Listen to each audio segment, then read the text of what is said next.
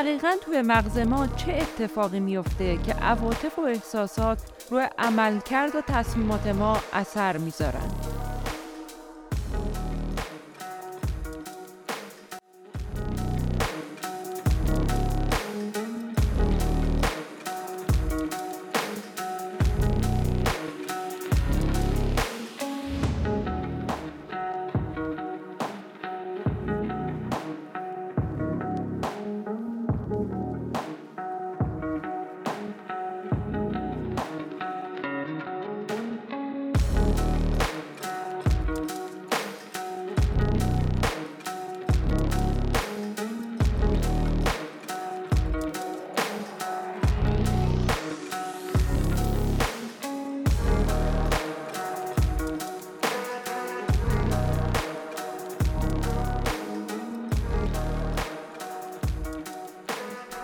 دوستان و همراهان عزیز سرمایه دیجیتال سلام. من پرستو سلیمی هستم و شما دارید به 21 کمین اپیزود از رادیو سرمایه دیجیتال گوش می‌دید. این اپیزود اولین اپیزودی هستش که در سال 1402 داره ضبط میشه. ضمن اینکه سال جدید رو خدمت تک تکتون تبریک عرض می‌کنم. آرزو می‌کنم که امسال اتفاقات خوب فردی و جمعی رو هممون با هم تجربه کنیم. تو این اپیزود رفتیم سراغ کتاب معاملگری مبتنی بر عواطف و احساسات و اعجاز ذهن در بازارها اثری از ریچارد پترسون. این کتاب یکی از بهترین و متفاوت ترین کتاب هایی هستش که در زمینه روانشناسی معاملگری وجود داره. چرا میگم متفاوت ترین؟ چون این کتاب علاوه بر اینکه عملکرد مغز و ذهن رو بررسی می‌کنه و به ما توضیح میده یه سری از یافته ها، پژوهش ها و مقالات رو هم به ما توضیح میده و دونستن اون مقالات و آزمایشات هم می‌تونه به ما در درک روانشناسی معاملگری کمک کنه. کتاب شامل دو بخش میشه که بخش اول مبانی هست و بخش دوم الگوها یا نشانه های کوتاه مدت. برای اینکه بتونم حق مطلب کتاب رو به صورت کامل ادا کنم هر کدوم از این بخش ها رو در یک اپیزود و مجموعاً دو اپیزود رو به این کتاب اختصاص دادیم. الان که اپیزود اول رو دارید گوش میدین به بخش مبانی و بخش اول کتاب گوش میدین و در اپیزود بعدی بخش دوم رو با هم بررسی می‌کنیم. در بخش اول که بخش مبانی هست پنج فصل داریم که این پنج فصل رو با هم بررسی می‌کنیم. بدون معطلی بریم سراغ بخش اول کتاب.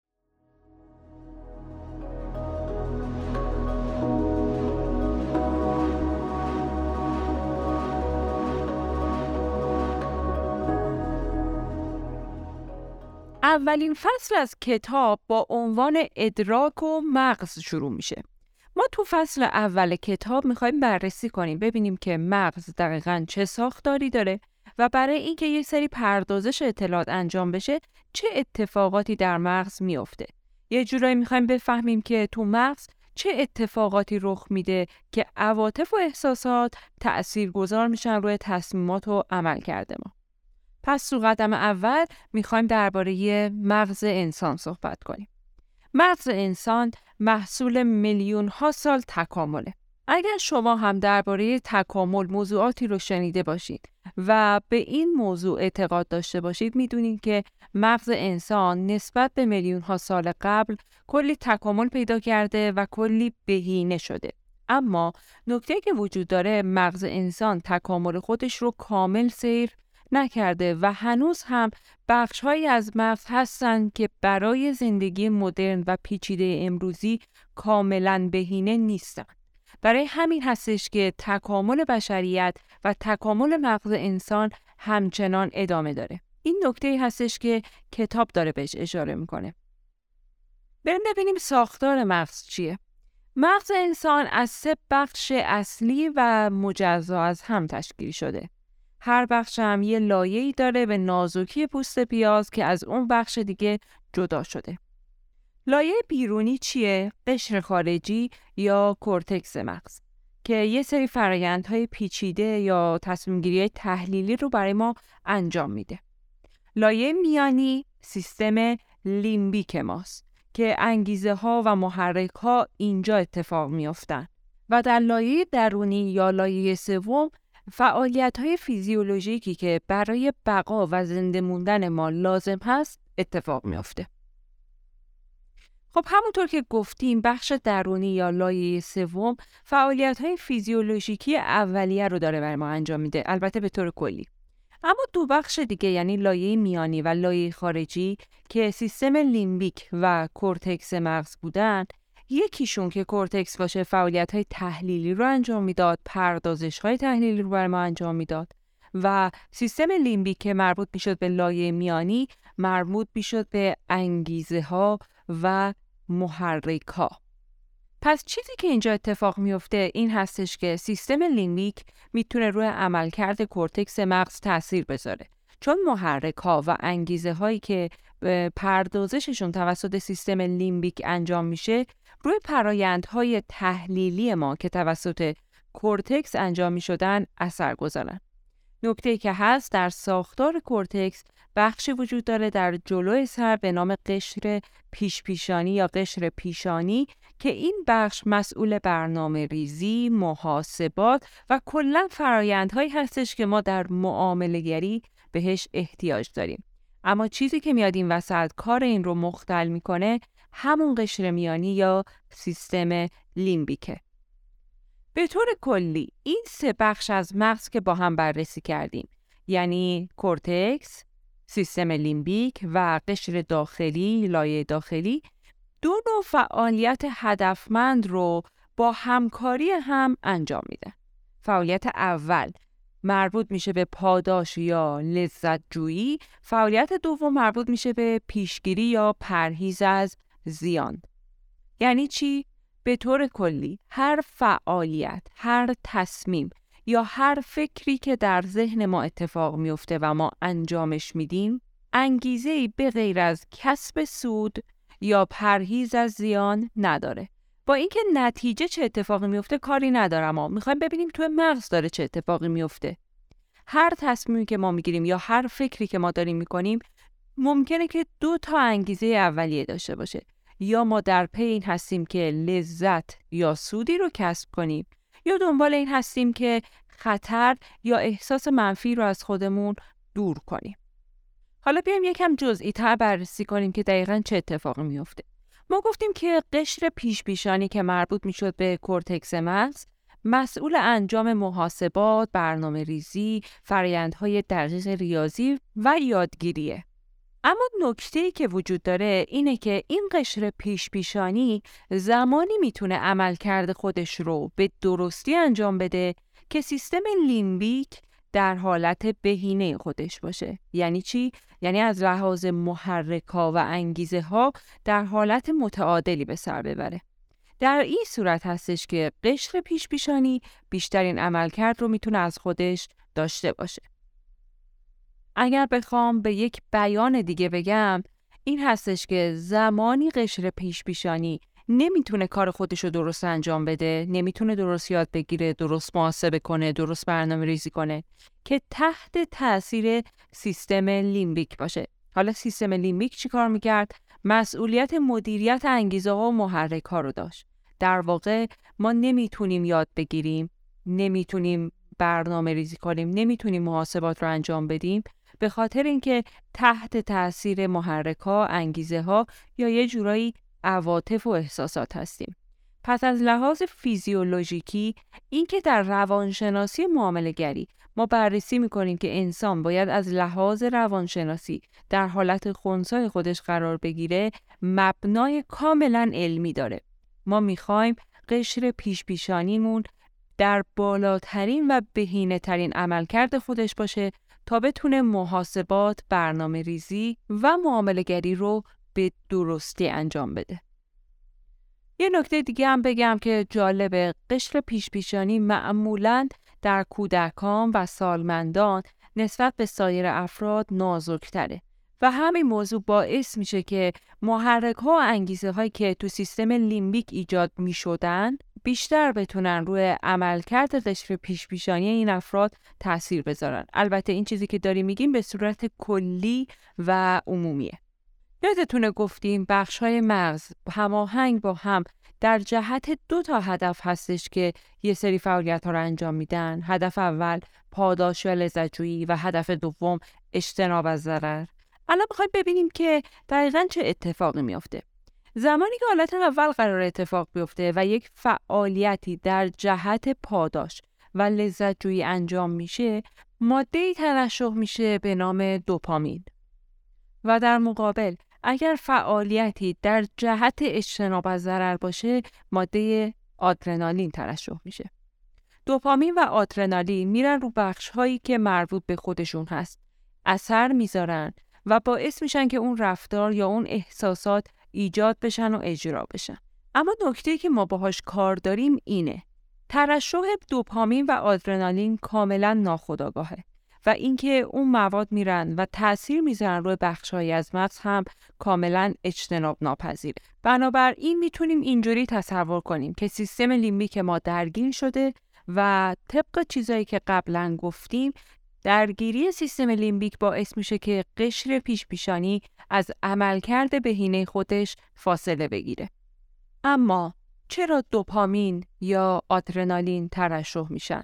چی میشه که دوپامین ترشح میشه و چرا در مواقعی به جای دوپامین آدرنالین ترشح میشه این چیزی که ما می‌خوایم تو کتاب و در ادامه فصل ها بهشون بپردازیم و ریشه اصلی عملکرد غیر بهینه قشر پیش پیشانی خودمون رو پیدا کنیم این نکاتی که درباره مغز انسان گفتیم رو تو ذهنتون نگه دارین الان می‌خوایم بریم سراغ بازار و می‌خوایم یه ذره بازار رو بررسی کنیم و بعدا این مواردی که گفتیم رو به هم ربطشون میدیم. یه جمله ای رو می‌خوام از روی کتاب براتون بخونم. روح حیوانی عامل اصلی تحریک و انگیزش توده ها یا فعالان بازار است. روح حیوانی مجموعه از فطرت، سرشت، خلق و روانه. می‌خوایم درباره این جمله صحبت کنیم. کتاب میگه مجموعه فطرت، سرشت، خلق و روان ما باعث میشه که یه سری رفتارهایی انجام بدیم که اتفاقا در بین توده ها و فعالان بازار ممکنه که مشترک باشه و برای همینه که بازارها روندی می‌گیرن یا بدون روند میشن. به عبارتی کتاب توضیح میده که خبری، اطلاعاتی، نکتهی، پیش آمدی باعث میشه که مجموعه ای از فعالان بازار تحت تاثیر یک انگیزه ثابت قرار بگیرن و سیستم لیمبیکشون نوعی پردازش خاص رو انجام بده. بنابراین در ساختار قشر پیش پیشانیشون هم اتفاق یکسانی میفته و همینه که ما می‌بینیم مجموعه بزرگی از فعالان بازار یک حرکت رو انجام میدن و باعث میشن که بازار جهتی پیدا کنه یا بدون روند بشه. این موضوع علاوه بر اینکه در بحث روانشناسی معاملهگری کاربرد داره در بحث اقتصاد رفتاری هم کاربرد داره افرادی که در زمینه اقتصاد رفتاری مطالعه می‌کنن خیلی به بررسی تأثیر اطلاعات و اخبار و پیشامدهای مختلف بر فعالان بازار توجه دارن. کتاب میگه هر وقت یه اطلاعات جدیدی ایجاد بشه که باعث بشه احساساتی مثل شادی، لذت، ترس، خشم، دلتنگی ایجاد بشن مجموعه بزرگی از معاملگرا یه رفتار مشابه رو انجام میدن چون ساختار ذهنیشون عموما مشابه همه. گفتیم که در مواجهه با اطلاعات فرد یه سری عواطف و احساسات رو تجربه می‌کنه که در واقع این عواطف و احساسات واکنش اون فرد نسبت به اون اطلاعاته. مثلا شما با شنیدن اسم یه ماشین خاص ممکنه این تصور داشته باشین که اصلا ماشین امن نیست یا لحاظ فنی خوب نیست. فقط با شنیدن اسمش این احساس در شما ایجاد میشه. یا با شنیدن اسم یه ماشین دیگه احساس کنین که چقدر ماشین لاکچری و ماشین خوبیه. فقط با شنیدن اسم یه ماشین یه همچین تفکراتی در ذهن ایجاد میشه و در واقع این تفکرات واکنشی هستش که مغز ما نسبت به شنیدن اسم اون ماشین داره از خودش نشون میده. کتاب به این موضوع میگه تصور ذهنی یعنی ما با دریافت اطلاعات از محیط یه سری پردازش های انجام میدیم و یه تصور ذهنی داریم که کاملا به صورت ناخودآگاه و در کسری از ثانیه اتفاق میافته. حالا به نظر شما اطلاعاتی که در محیط معاملهگری وجود داره می‌تونه روی عملکرد معاملهگرها تاثیر بذاره؟ با توجه به همین مطالب کوتاهی که تا اینجا صحبتشو کردیم قطعا تاثیر گذاره. اما بیایم بیشتر توضیح بدیم. سال 2002 جایزه نوبل علم اقتصاد تعلق گرفت به دانیل کانمن و آموس تورسکی. این دو فرد با هم کارشون نظریه چشمانداز بود. نظریه چشمانداز چیه؟ نظریه چشمانداز میگه که اگر برای ریسک مالی که وجود داره افراد کلمات متفاوتی رو به کار ببرن و توصیف های متفاوتی از اون ریسک مالی داشته باشند نتیجه و عمل کرد متفاوت میشه. ریسک مالی یکی بودا فقط توصیف و کلماتی که به کار برده شده بود فرق می‌کرد بنابراین عمل کرد هم متفاوت شد. این دوتا محققی که نام بردم این سوگیری شناختی رو اثر پیش زمینه یا نظریه چشمانداز نامگذاری کردن. در واقع اثر پیش زمینه یا نظریه چشمانداز میگه که واکنش های عاطفی انسان وقتی که ما داریم یه سری اطلاعات رو هضم می‌کنیم یا خلاصه می‌کنیم تفاوت های رفتاری ایجاد می‌کنه. حال بریم یه آزمایش رو بررسی کنیم در رابطه با همین موضوع. یه سری افراد آوردن و محققا بهشون گفتن که شما دو تا گزینه پیشنهادی هستش که می‌تونید یکیشو انتخاب کنید. گزینه اول این بودش که یه پاداش ده دلاری دارید بدون که کاری انجام بدید. تو گزینه دوم باید یه سکه رو پرتاب کنید. اگر سکه که پرت کردین خط افتاد سی دلار سود می‌گیرین و اگر شیر افتاد هیچی هیچ سودی نمی‌گیرین. تو حالت اول فرد ده دلار سود رو به صورت تضمینی می‌گرفت بدون که لازم باشه کاری انجام بده. یعنی یک شرایط کاملا ریسک گریز. ولی تو حالت دوم فرد احتمال 50 درصد وجود داشتش که هیچ سودی کسب نکنه و در احتمال 50 درصد 30 دلار می‌تونه سود کسب کنه.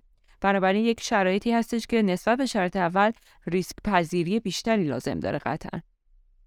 اما یه نکته وجود داره. قبل از اینکه این افراد بخوان انتخاب کنن که گزینه اول رو می‌خوان یا گزینه دوم یه سری تصاویر به این افراد نشون دادن. که این تصاویر عکس هایی بودش از چهره چند تا خانوم و آقا. تصاویر که وجود داشت با احساسات مختلف بود. مثلا تو یکی از عکس ها اون خانم یا اون آقایی که تو عکس بود چهرش خشمگین بود. یا تو یک سری از عکس ها چهره شادی داشت چهره ترسو عکس مختلف. اما بریم سراغ نتیجه آزمایش. نتیجه آزمایش میگه که شرکت کننده ای که عکس افرادی که احساسات مثبت داشتن مثلا شاد بودن رو نگاه می‌کرد احتمال بیشتری داشتش که گزینه پر ریسک رو انتخاب کنه و بخواد سکه رو پرت کنه. و برعکس افرادی که چهره افرادی رو دیده بودن که حالتهای غمگین یا احساسات منفی داشتن حالت ریسک گریز رو انتخاب کردن و گفتن ما اصلا سکه رو نمی‌خوایم پرت کنیم. پس تا اینجا ما این نتیجه رو می‌گیریم که عواطف، احساسات و به طور کلی اطلاعاتی که ما از محیط دریافت می‌کنیم بر عمل کرد و تصمیماتی که می‌گیریم تاثیر گذاره. اما نکته جالب این آزمایش اینجاست که الان می‌خوام بگم. بعد از اینکه این آزمایش انجام شد محققا اومدن از اون افرادی که مورد آزمایش بودن پرسیدن که به نظر شما اون عکسایی که قبلا دیدین رو تصمیم که گرفتین تاثیر داشت همشون هم گفتن نه چه ربطی داره و دقیقا نکته جالب ماجرا اینجاست که تأثیر اطلاعات بیرونی بر عمل کرده ما انقدر بطنی و انقدر ناخداگاهه که خودمون متوجه نمیشیم و خودمون اون تأثیر رو انکار می‌کنیم. اما وقتی یک آزمایش انجام شده با یک جامعه آماری مطلوب و به طور عمومی افرادی که احساسات منفی رو مشاهده کردن ریسک گریز تر شدن و افرادی که احساسات مثبت رو نگاه کردن ریسک پذیرتر شدن بنابراین ما می‌تونیم که این اطلاعات رو به صورت یک آزمایش دقیق و اثبات شده بپذیریم. تو این آزمایش ما اطلاعاتی که از محیط می‌گرفتیم یه سری تصویر بود. اما بیام تو دنیای واقعی. واقعا ما در طول روز یا در طول فعالیتی که در بازار داریم چقدر اطلاعات دریافت می‌کنیم؟ از حرکت نمادهای مختلف از خبرهایی که میشنویم و همه اینها رو عملکرد و تصمیماتی که ما می‌گیریم تأثیر گذارن بنابراین این نکته نکته نیستش که ما بخوایم خیلی راحت از کنارش عبور کنیم. به طور کلی ما انسان ها عواطف و احساسات مختلفی رو تجربه می کنیم که در طیف های مختلفی دستبندی میشن. مثلا احساسی مثل احساس دلتنگی حالتیه که ما در کم تحرکی قرار می گیریم. یعنی تحریک پذیری کمتر یا عملکردهای خونساتر و کرختتر. اما احساسی مثل شادی، مثل نیاز، مثل استرس، احساسهایی هستند که باعث میشن که انسان در سطح بالاتری از تحریک قرار بگیره و عملکردهای مختلفی از خودش نشون بده. حالتهایی که ذهن ما در مواجهه با هر کدوم از این احساسات تجربه می‌کنه قطعا متفاوته. مثلا برین استرس رو با هم بررسی کنیم.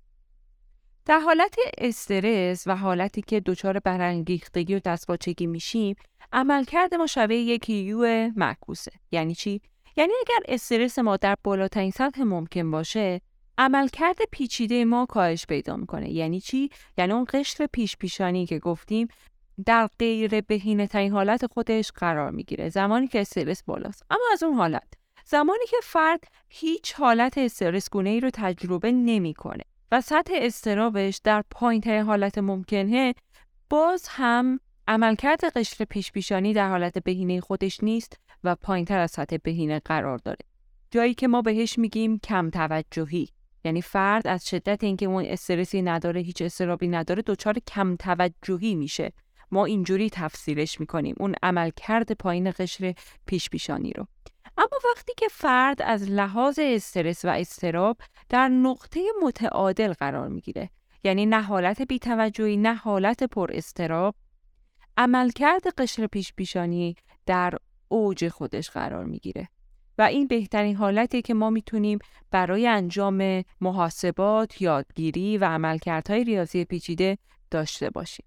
بریم سراغ یه سه احساس دیگه مثلا خشم، ترس، نفرت یا آزمایش رو می‌خوایم با هم بررسی کنیم خیلی آزمایش جالبیه. این آزمایشی که الان می‌خوایم دربارهش صحبت کنیم توسط پروفسور جنیفر لرنر انجام شده که استاد دانشگاه هاروارد هستن هنوز هم این سمت رو دارن ایشون می‌خواستن بررسی کنن ببینن در نتیجه تحریک عواطفی مثلا مثل غم، اندوه، نفرت ما چه کاری انجام میدیم و رفتارمون چگونه میشه.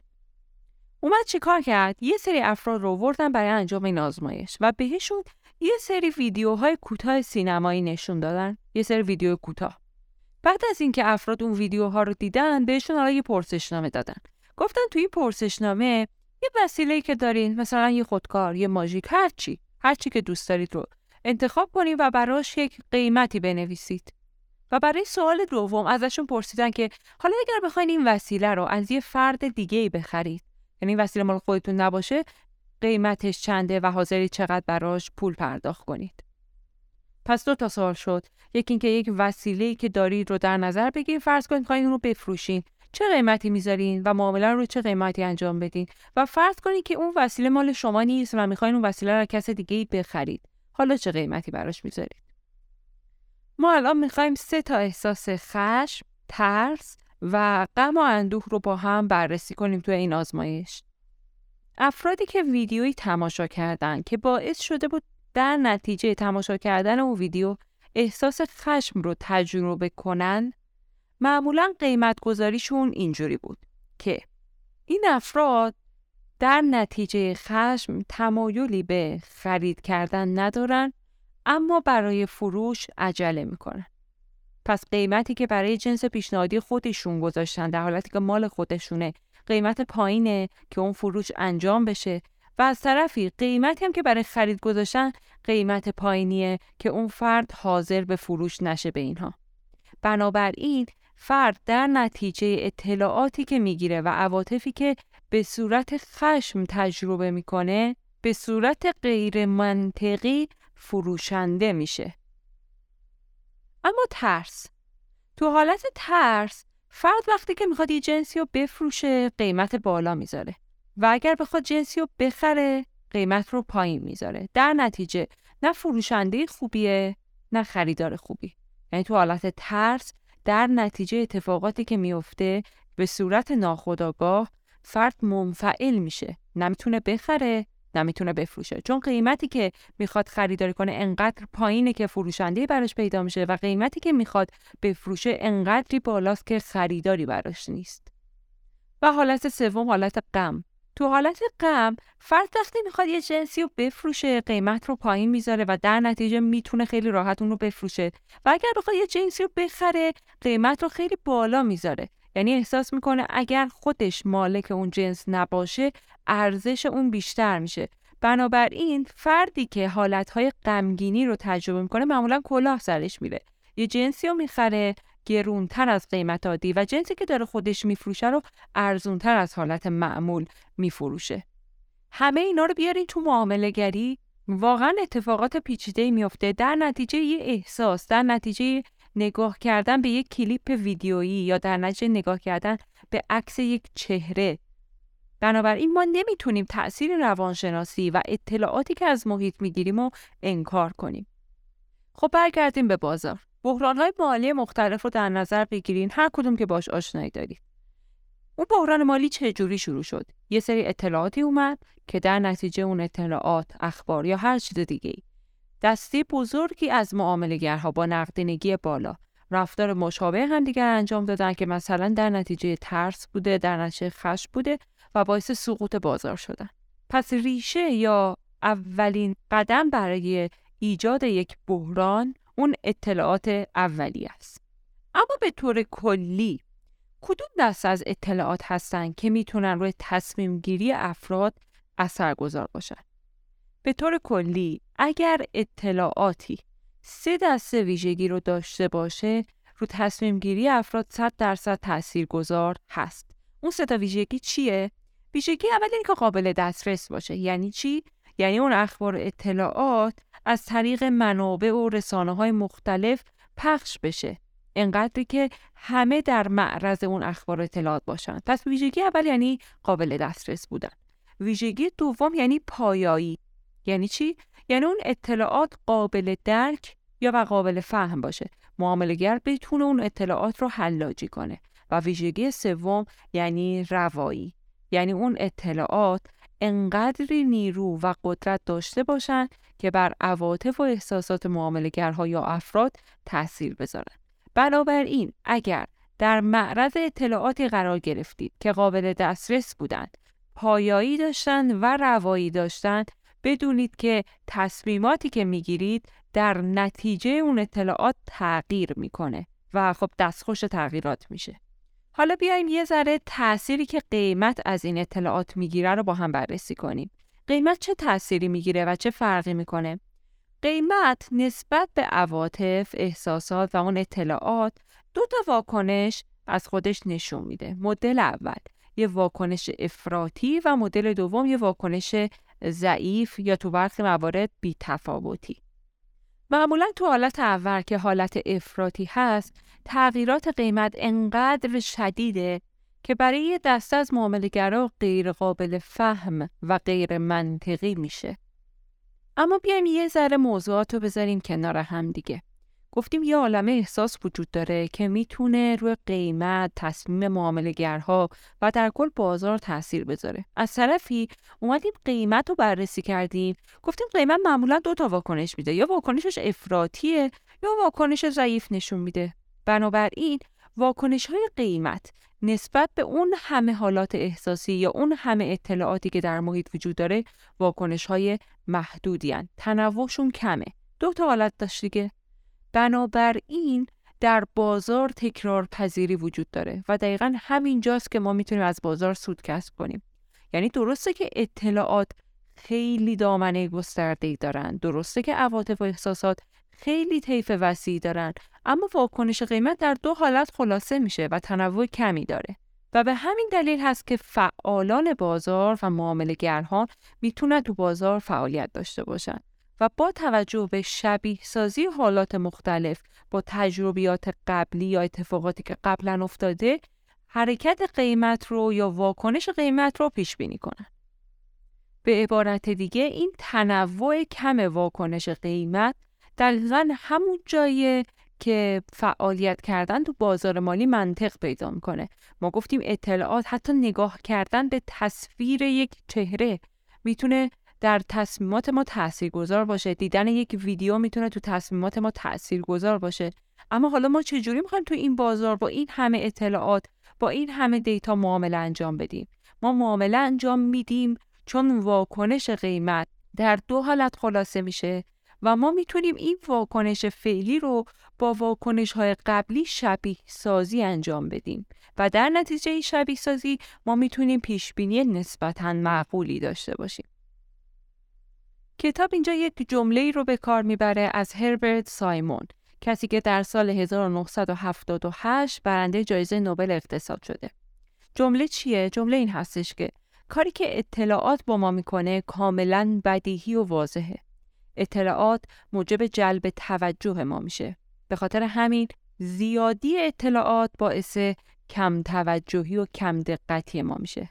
دقت و توجه موثر در شرایطی که منابع اطلاعاتی خیلی خیلی زیادن مهمترین چیزیه که ما بهشون نیاز داریم.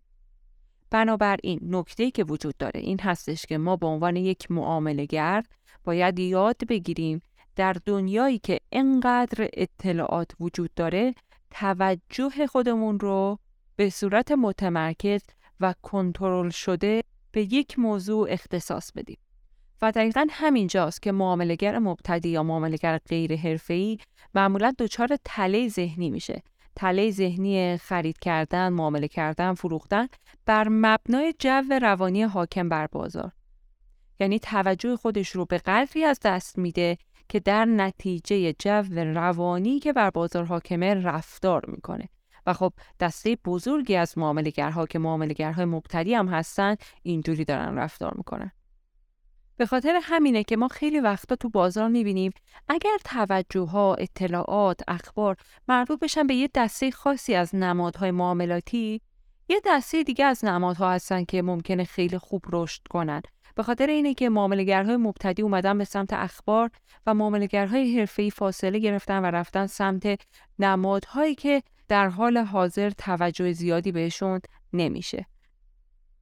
پس نکته اینجاست که معاملهگری بر اساس اطلاعات و اخبار برای معاملهگرهای مبتدی ممکنه که خیلی ضرر آور باشه خیلی زیان آور باشه چون توجه خودشون را دست میدن. اما از طرفی معاملگر حرفه‌ای به خاطر تجربه و تسلطی که داره یاد گرفته که چجوری از این اخبار و شایعات استفاده کنه و دقیقا خیلی از این معاملگرهای حرفه‌ای کسانی هستند که در مواقعی که معاملگرهای مبتدی دارن ضرر می‌کنن سود کسب می‌کنن. حتما می‌دونید که یکی از موفق ترین فعالان بازار مالی فردی به نام جورج سروس که این فرد علاوه بر شهرتی که داره به خاطر نبوغی که در معامله گری و سرمایه گذاری داره ثروت قابل توجهی هم داره و اعتقاد داره که دو عامل منجر به تغییرات قیمتی غیرقابل پیش بینی میشن. کدوم عامل ها عامل اول پیچیدگی دنیای کسب و کار و عامل دوم اینکه فعالان بازارهای مالی و غیر مالی به حالات عاطفی یا احساسات سرمایه گذاران واکنش نشون میدن. بنابراین فردی که هم تونسته ثروت قابل توجهی از کار سرمایه گذاری و معاملگری به دست بیاره و هم نبوغ اقتصادی داره هم داره اذعان می‌کنه که اطلاعاتی که در عواطف و احساسات معاملگرها اثرگذار هستند یکی از مهمترین عوامل تغییرات قیمتی هن. و نکته که وجود داره این احساسات می‌تونن به یک چرخه خود تکرار شونده تبدیل بشن. یعنی چی؟ یعنی اگر احساسات مثبتی ایجاد بشن که باعث بشن معاملهگرها یه دسته خاصی از رفتار رو انجام بدن در نتیجه اون رفتارها باز همون احساسات مثبت تکرار میشه. و این موضوع درباره احساسات منفی هم صادقه بنابراین احساسات و عواطف می‌تونن در بازارهای مالی چرخه های خود تکرار شونده تشکیل بدن که در واقع ما در چارت های قیمتی به صورت روند اونها رو می‌بینیم. مثلا فرض کنید در چارت قیمتی شما دارین یک روند سعودی رو مشاهده می‌کنید. اون روند سعودی حالتی هستش که در نتیجه یک سری از احساسات حالتهای ریسک پذیر در معاملگرها ایجاد شده و باعث شده که قیمتها به سمت بالا و بالاتر حرکت کنه و این احساسات انقدر تکرار شدن که باعث شدن اون روند تشکیل بشه حالا می‌خوایم درباره یک تحقیقی صحبت کنیم که نتایج این تحقیق هم خیلی عجیب و غریبه هم خیلی ترسناکه برای معاملگرها. یافته ها نشون میدن که 6 تا رویداد زیست محیطی یا طبیعی باعث میشن که در بازارهای مالی و غیر مالی یه سری تغییرات قیمتی ایجاد بشه. این 6 تا رویداد زیست محیطی چیان؟ اختلال در میزان تابش نور خورشید در مقابل پوشش ابر. این حالت اوله. حالت دوم اختلال در الگوهای خواب به دلیل تغییرات فسکول و میزان نور خورشید ذخیره شده در بدن انسان. حالت سوم شدت دمای محیط. حالت چهارم تغییرات ایجاد شده به دلیل چرخه های ماه. حالت پنجم وقوع و میزان های الکترومغناطیسی و حالت آخر حالت ششم قدرت و توان باد روزانه. یعنی اصلا آدم باورش نمیشه که یه همچین عواملی بر قیمت ها در بازارهای مالی و غیر مالی تاثیر گذارن اما چی شده که ما به این نتیجه رسیدیم افرادی که در زمینه اقتصاد و معاملگری فعال هستند و کلی هم یافته دارن تحقیقاتی انجام دادن و در نتیجه اون تحقیقات هستش که ما به این نتیجه رسیدیم. مثلا یافته های مطالعاتی پروفسور هرشیلفر در دانشگاه ایالتی اوهایو شدت تابش نور خورشید صبحگاهی رو رو بازه سهام اومده بررسی کرده و به این نتیجه رسیده که واقعا تاثیر گذاره و برای هر کدوم از اون شیشت عامل مطالعات مختلف توسط افراد خبره بازارهای اقتصادی و پژوهشگرای درجه یک انجام شده. و خب میگم این تحقیقات تحقیقاتی هستن که نتایجشون خیلی ترسناکه. یعنی اینکه ماه قراره چجوری به چرخه قرار رو قیمت هم تاثیر بذاره اینا همه خیلی جالبه. اما نکته که وجود داره همون بحثی هستش که قبلا گفتیم. یعنی ما گفتیم که درسته که اینها این اطلاعات این تغییرات خیلی گستردن اما قیمت دو تا واکنش بیشتر نداره یا واکنشش افراطی یا واکنش ضعیف. یعنی علم معامله گری در همین دوتا واکنشه که داره خلاصه میشه و منطق پیدا می‌کنه. اگر بخوام خلاصه صحبت که تا اینجا انجام شد رو خدمتتون ارز کنم باید اینجوری بگم که عوامل مختلفی بر زمیر ناخودآگاه افراد فعال در بازارهای مالی اثر می‌ذارن. و در نتیجه این اثر ناخودآگاه رفتاری از معاملهگرها بروز پیدا می‌کنه که باعث میشه الگوهای قیمتی مختلفی ایجاد بشن که این الگوهای قیمتی مختلف در دو دسته افراطی و ضعیف قرار می‌گیرن. حالا ما تا اینجا گفتیم احساسات و عواطف در نتیجه اطلاعات روی قیمت هم تاثیر می‌ذارن. حالا ما برای اینکه بتونیم قیمت رو به درستی پیش بینی کنیم راهی هستش که اون عواطف و احساسات رو بسنجیم اندازه گیری کنیم برای اینکه بتونیم قیمت رو درست پیش بینی کنیم. نکته که وجود داره این احساسات و این عواطف این اطلاعات و این حالت که افراد یک جامعه تجربه می‌کنن از لحاظ اقتصاد کلان هم اهمیت داره. ما شاخص هایی رو داریم که این شاخص ها میان عواطف و احساسات مصرف کننده ها رو میسنجن. مثلا شاخص CSI یه شاخصیه که مربوط میشه به احساسات مصرف کننده دانشگاه میشیگان و اونا دارن انجام میدن. که اینا هر ماه میان با انجام نظرسنجی ها از 500 مصرف کننده احساساتی که دارن یا دیدگاهی که دارن نسبت به شرایط اقتصادی حال حاضر و شش ماه آینده رو میسنجن یعنی این احساسات و عواطف افراد فعال در بازار انقدر اهمیت داره که شاخصهای اقتصادی براش تعریف شده و توسط دانشگاه معتبری داره انجام میشه و به صورت ماهانه منتشر میشه و از لحاظ اقتصاد کلان هم اهمیت داره و خیلی از اقتصاددانها بهشون توجه می‌کنن. حالا می‌خوایم درباره اطلاعات بیشتر صحبت کنیم و آنها رو در دستبندی های مختلفی قرار بدیم. به طور کلی اطلاعات مالی و سرمایه گذاری که در محیط وجود داره در سه دسته کلی قرار می‌گیره. دسته اول اخبار حرفه‌ای اخبار حرفه‌ای اخباری که توسط افرادی منتشر میشن که صلاحیت هایی دارن که ما خیالمون راحته که خیلی دروغ نمیگن. مثلا اخباری که به صورت داده های اقتصاد کلان در کشورهای توسعه یافته هست جز و اخبار حرفه‌ای محسوب میشه بیشترین اثر رو بر بازارهای مالی می‌ذارن و معاملهگرها خیالشون راحته که این اخبار به درستی منتشر میشه. دسته دوم اطلاعات رسانه های اجتماعی هن. تو رسانه های اجتماعی هر کسی می‌تونه درباره هر چیزی صحبت کنه.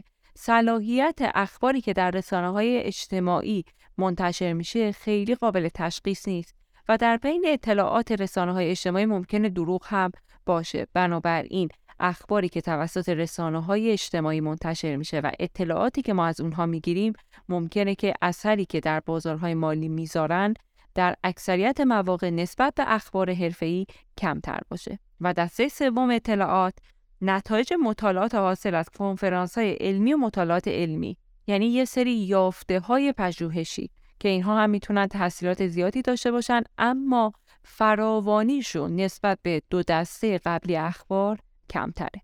و در این بین یک شاخص روانی وجود داره در بازارهای مالی به نام شاخص تامسون رویترز که برای اندازهگیری احساسات عامه افراد جامعه است. توی شاخص تامسون رویترز به عوامل مختلفی پرداخته میشه. دسته اول های عاطفی یا هیجانی مثل ترس، شادی، اعتماد در بین افراد جامعه. دسته دوم اطلاعات های اساسی مثل مثلا پیشبینی نرخ بهره، پیشبینی سود و بازدهی در شرکت های بزرگ و دسته سوم اطلاعات اطلاعاتی هستند که مربوط میشن به شایعات مطرح و تأثیری که این شایعات بر عموم افراد جامعه گذاشتن. مجموعه این اطلاعات و تفکری که در افراد جامعه وجود داره شاخصی رو به وجود میاره که یک شاخص روانی هست به نام تامسون رویترز که این شاخص برای بسیاری از اقتصاددانها اهمیت داره. حالا که انقدر فضا فضای پرهیاهویی هست و انقدر مبهمه ما چجوری راه درست رو پیدا کنیم و چجوری ذهنمون رو کنترل کنیم. اساسی ترین اقدامی که ما باید انجام بدیم این هستش که از سوگیری های روانشناختی پیشگیری کنیم. اغلب خطاهایی که اتفاق میفته به خاطر این هستش که یک فرد بیش از حد به نتیجه مثبت یا نتیجه منفی تمایل نشون میده و این تمایل ناشی از یک سوگیری روانشناختیه. در بخش دوم کتاب که در اپیزود بعدی مطرح می‌کنیم بیشتر درباره این موضوعات صحبت می‌کنیم. در واقع ما تو فصلهای بعدی یاد می‌گیریم که چجوری ابزارهای آماری مناسبی داشته باشیم که بتونیم اطلاعاتی که بر عواطف و احساسات مبتنی هستن رو به گونه ای ازشون استفاده کنیم که داده های مورد نیاز خودمون رو به دست بیاریم و بتونیم پیش بینی درستی نسبت به حرکات قیمت داشته باشیم. به عنوان نکته آخر باید خدمتتون عرض کنم که داده های عاطفی و احساسی که توسط رسانه ها منتشر میشن معمولا دو تا ویژگی دارن. ویژگی اول این داده ها زائده دارن و ویژگی دوم دنباله های پهتر از حد متعارف دارن. اگر بخوام مختصر توضیح بدم به این معنای که رسانه ها ویژگی های غیر خطی دارن. یعنی چی؟ یعنی به همون اندازه که باید بر بازار مالی تاثیر نمی‌ذارن و خیلی وقتا تأثیری که دارن تاثیرشون خیلی شدیدتره. اتفاقی که در بحران های مالی میفته واکنشی که قیمت و معاملهگرها و سرمایه گذارها نسبت به یک خبر نشون میدن واکنش به شدت تصاعدی و غیر خطیه و باعث میشه که اون خبرها دنبالایی داشته باشه که پهتر از حد نرمال خودشه.